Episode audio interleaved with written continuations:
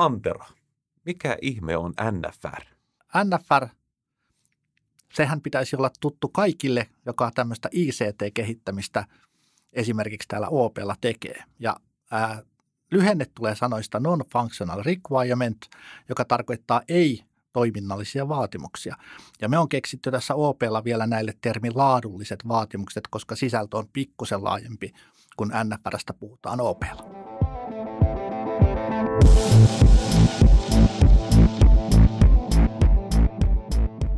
Tervetuloa kuuntelemaan OP Tech-podcastia. Tässä podcastissa sukelletaan teknologian hurmaavaan maailmaan ihmisten kautta. Ihmisten, jotka työskentelevät OPssa erilaisissa teknologiaintensiivisissä kehitystehtävissä. Minun nimeni on Toni Kopra ja haluan tietää, mitä nämä kaikki mun työkaverit oikein tekee. Ja ymmärtää paremmin heidän erikoisalaansa.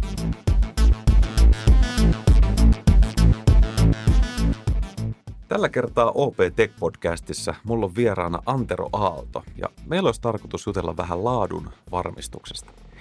Mulle laatu on ollut aina vähän korkeakouluajoista vaikea konsepti ymmärtää, mutta mä oon iän myötä oppinut sen, että laatu on vähän semmoinen asia, että, että sitten kun sitä ei ole, niin sitten se huomaa.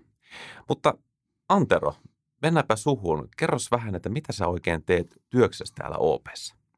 Joo, minä edustan tämmöistä äh, nykyisellä lyhenteellä äh, tota DSDCtä, eli Development Service Deployment Capabilities ja vanhalta nimeltään kehittämisen tuki. Ja, ja, ja minun tuota, tämä oma tonttini on ää, äh, laadulliset vaatimukset, eli yritän edistää tätä NFRn ympärillä olevaa toimintamallia ja, ja ylipäätään tätä NFRien ikään kuin hyödyntämistä tässä meidän kehittämisessä ja tukea siinä tekemisessä. All right. Tuosta kyllä joku, joku tuota palkinto pitää antaa tuosta Digital Service Delivery Capability. Se musta komea nimi. Ehkä mä sen opin vielä joku päivänä. Joo, se, se toi oli hyvä. Hei, tota, miksi tämmöiset laadulliset vaatimukset ylipäätänsä on tärkeitä? Sanotaanko, että sanoit, että olet korkeakouluajoista asti näitä laadullisia vaatimuksia ihmetellyt, niin minä olen ihmetellyt näitä kanssa tämän ikäni, kun olen tätä ICT tehnyt ja tuota, kokemuksia on sellaisista, kun näitä asioita ei ole huomioitu ja sitten kokemuksia on myöskin sellaisista, sanotaan projekteista tai hankkeista, missä niitä on huomioitu. Ja kyllä nämä niin kuin, melkein riippumatta siitä, että minkä näköistä tämmöistä – ohjelmistokehittämistä tehdään. Voin vetää tätä vaikka lentokoneteollisuuteen ihan samalla tavalla. Joo. Mutta tässä ohjelmistokehittämisessä niin nämä laadulliset vaatimukset on ihan elimellinen osa tätä tekemistä. Että oikeastaan ei voi tehdä ohjelmistokehittämistä, jos näitä mm. laadullisia vaatimuksia ei huomioida. Niin. Ja sanoisin, että tässä meidän pankkimaailmassa vielä, niin, niin, niin meillähän on kaiken näköistä regulaattoria, joka asettaa meille tämmöisiä laadullisia ää, vaatimuksia, niin, niin, niin tuota, ne vaan pitää ottaa huomioon. Joo. Minkälaisia asioita ne konkreettisesti tuo, niin kuin jos ajattelee ihan, ihan asiakasta tai, tai meidän tekemistä? Et ymmärrän tämän meidän toimialan, että – että, tota, tai sanotaanko näitä on muita toimialoja, missä ei ehkä niin vakavia juttuja pääse niin kuin tapahtumaankaan, vaikka, vaikka laatu edes kohillaan, mutta me, meilläpä tilanne saattaa olla toinen. Niin mitä, mitä tämä konkreettisesti vaikka asiakkaalle tuo? No otetaanpa esimerkki vaikka tämmöisestä, niin kuin, mikä ei sinänsä ole ihan tämmöistä reguloitua asiaa, mutta ihan selkeä tämmöinen ei-toiminnan vaatimus, Joo. suorituskykyvaatimus. Meillä niin. on siinä, siinä tuota – pankkivirkailija, joka yrittää tulostaa jotain äh, tämmöistä vaikka aina tositetta äh, meidän asiakkaalle ja se rupeaa kestämään kymmeniä minuutteja siinä, kun se asiakas odottaa siinä äh, niin kuin pöydän toisessa päässä. Niin. Niin, niin tuota, nyt nämähän me yritetään niin kuin siinä kehittämisessä jo huomioida, että näin ei pääsisi tapahtumaan. Kyllä. Joo, siis taitaa näin olla, että sillä ajalla on väliä, että, että pelkästään, että se toiminnallisuus sieltä löytyy, niin ei ole niin kuin ainoa parametri. Sitten kun jutut alkaa kestää ja tietokone kellottaa, niin siinä voi niin kuin asiakkaalla tulla vähän niin kuin surupusero. Onko, onko muita juttuja, mitä, no, mitä tämä, tämä niin pitää sisällään? Joo, no vastaavalla tavalla sitten, niin, niin tuota, se mikä on ehkä näinä viime päivinä ollut julkisuudessakin, niin tämmöiset tietosuojaan liittyvät asiat aika, aika ikävää on, jos tämä kyseinen asiakas saakin sitten sellaisen ää, tiedon siihen omaan paperinsa, joka onkin naapurin Joo. niin kuin lainapaperi. Joo. Ja, ja tämmöistähän ei saa päästä tapahtumaan. Ja tämäkin on se, että kun otetaan näitä ä, laadullisia ja ei-toiminnallisia vaatimuksia huomioon sillä kehittämisessä, niin tämmöistä pystyttäisiin estämään, jolloin se meidän asiakas on tyytyväisempi. Antero, mä rupean vähitellen tajumaan, että miksi näitä, näitä tehdään, näitä NFRiä. Tuota, niin, hy- hyvä, että, hyvä, että vihdoin. Mutta mi- miten nyt sitten, mi- miksi erikseen pitää tehdä tämmöisiä niin kuin NFRiä, non-functional requirements, ja mi- miksei, miksei vaan niin kuin keskitytä tekemään vaatimuksia? sanotaanko, että ei välttämättä maailmassa ole ainoata yhtä oikeaa tapaa tehdä näitä asioita. Hmm. Mutta oma historiani on se, että nyt äh, nämä, jos tehdään ikään kuin kehittämisen kyljessä ja kehitetään itse ne vaatimukset siinä samalla ja ne on siellä kehittämisen joukossa, niitä ei saa oikein sitten jälkeenpäin sieltä irti mitenkään. Ja tässä on nyt on yritetty, että ne vaatimukset olisivat vähän niin kuin äh, irrotettavissa siitä ikään kuin toiminnallisesta asiasta. Ja sitten tähän liittyy vielä sellainen asia, että meillä on paljon semmoista yhteisesti äh, niin kuin kehitettävä asia, mikä on kaikille vähän samanlaista, mitä tänne NFR-asiaan on äh, yritetty tuoda sisälle. Ja, ja turha minusta sitä pyörää on keksiä niin kuin sata kertaa uudestaan joka tiimissä, niin. vaan että otetaan tästä masterista se, mikä tämmöistä geneeristä ja yleistä on, ja vielä senkin päälle saa kehittää kyllä niitä omia vaatimuksiaan, missä muodossa haluaa. Nyt, sanoit masteri. Men, mennään siihen, että miten tämä käytännössä nyt OPL niin kuin toimii, tämä NFR-tekeminen. Joo. Tuota, ihan pähkinänkuoressa tämä asia on rakentunut sillä tavalla, että meillä oli aikaisemmin äh, niin kuin vähän tähän samaan asiaan erinäköisiä Exceleitä. Meillä oli tämmöisiä laatuportteja, meillä oli SAFE-tyyppistä tekemistä ja, ja niin edespäin, jossa oli taas erinäköisiä tämmöisiä tarkistuslistoja ja niin edespäin. Tämä kaikki on tuotu nyt tähän NFR-mallin sateenvarjon alle niin, että meillä on tämmöinen yksi masteri, missä me ylläpidetään vaatimuksia, niihin liittyviä työohjeita ja ja, ja meillä on niin kuin siellä, jos ajatellaan sillä tavalla vasen ja oikea käsi, niin vasemmassa kädessä on näitä, jotka vastaa näiden vaatimusten sisällöstä ja he pystyvät ylläpitämään näitä tässä masterissa. Ja sitten oikean käden puolella meillä on kehittäjät, jotka sitten ottaa näitä vaatimuksia sieltä sinne kehittämiseen ja, ja saa sieltä ohjeita ja jopa pystyy raportoimaan statusta, missä näiden NFRien kanssa mennään. Joo. Siellä on semmoinen niin kuin NFRien masteri, se on varmaan semmoinen niin pitkä lista. Niin tota, uskallatko kertoa, että paljonko niitä NFRiä siellä oikein on?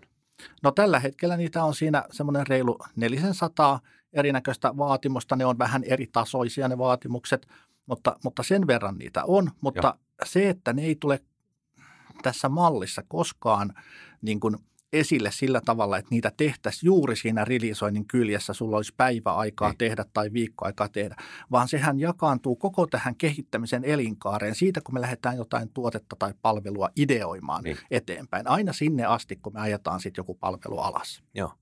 No miten, mä, mä oon product ownereiden kompetenssiliidi, mä tietenkin heti huolestunut tässä, että 400 NFR, että miten nyt se tiimi ja PO siellä pärjää, että sielläkö ne nyt sitten – tuota, iltaisia öisin niin käy katalogia läpi ja katselee, että mitä täältä valitsisi. No tuota, äh, kyllähän tämä keskustelua on aja, aiheuttanut tässä matkan varrella, mutta nyt A, ensinnäkin näistä neljästä rahasta, niin äh, väitän, että ne kaikki vaatimukset ei ole yhdelle tuotteelle, yhdelle palvelulle, yhdelle heimolle, yhdelle okay. tiimille, Joo. vaan ne hajaantuu sen mukaan, teetkö erityyppistä liiketoiminta-aluetta ja niin edespäin. Joo. Ja tähän on nyt yritetty jopa rakentaa Mä oon sanonut, että tämä malli ei ole missään nimessä valmis, tämä on tämmöinen kehityskelpoinen malli, mutta on johonkin, jotain sellaista, minkä ympärillä me pystytään rakentamaan esimerkiksi automaatiota. Joo. Niin tähän on tehty semmoinen valinta-automaatti, jolla kysymyksiin vastaamalla saat semmoisen näppärän ää, patteriston valideja vaatimuksia työstettäväksi. Ja se on vähemmän Joo. kuin 400. No, mutta toihan on mahtava juttu. Nyt, nyt mä oon huomattavasti huojentuneempi.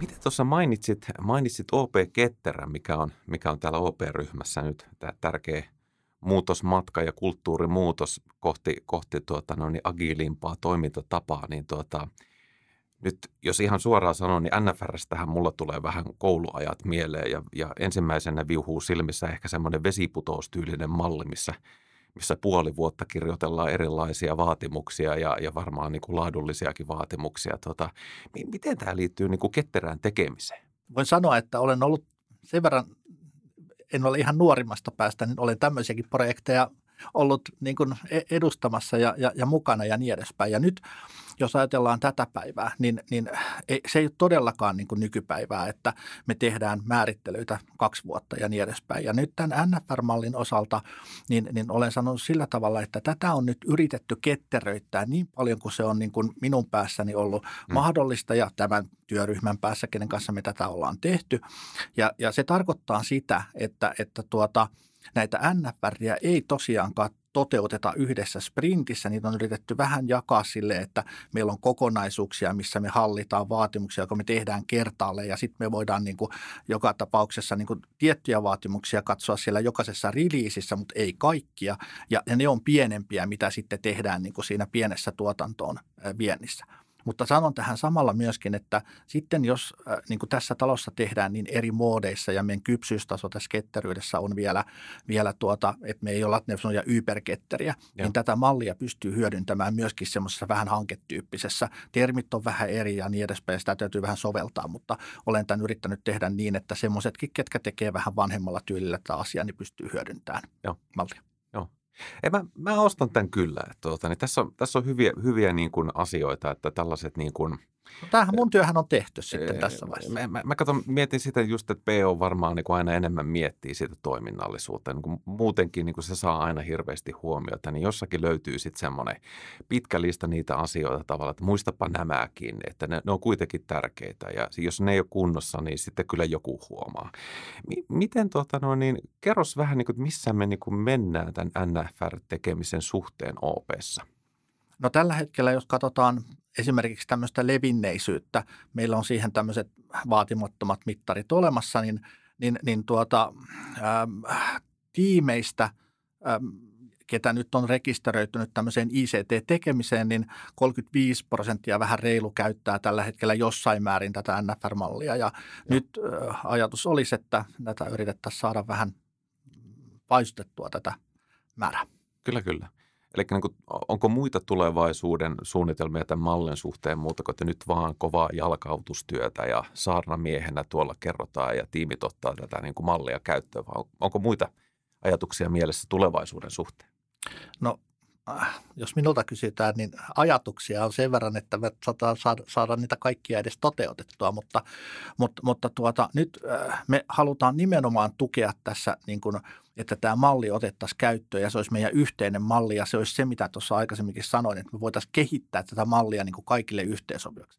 Mä oon sanonut tässä vähän niin, että, että tästä mallista ei tehdä tämmöistä yhden tiimin mallia, että se, se niin kuin täyttäisi jonkun yhden tiimin dedikoidut vaatimukset, vaan että se olisi OPlle yhteisesti toimiva malli, mutta siinä raamissa, niin mihin suuntaan vaan, kun yhteisesti sovitaan – ja, ja saadaan niin kuin, äh, mietittyä, että mitä se on, niin ollaan niin. valmiita kehittämään. Ja. ja tämän ympärille meillä on tässä niin kuin tukijoukkuetta ja meillä on tämmöistä NFR-communitya, mitä me on lähdetty rakentamaan, jonka ympärillä olisi tarkoitus saada tätä keskustelua aikaiseksi, että miten me halutaan tämmöistä NFR-toimintamallia tässä ja. käyttää jatkossa. Kiitos Antero. Kiitoksia. Tämä oli tosi, tosi hieno, hieno kuulla tästä ja tuota, no niin, ainakin itse sain tästä paljon valaistua, valaistusta meidän, meidän tota NFR-maailmaa ja tähän meidän malliin, miten sitä tehdään. Kiitos myös kuuntelijoille. Pyydän teitä taas kommentoimaan, tykkäämään, jakamaan näitä podcasteja. Ennen kaikkea muistakaa kuunnella aina seuraava jakso. Ja minä olen Toni Kopra ja minä sanon kiitos.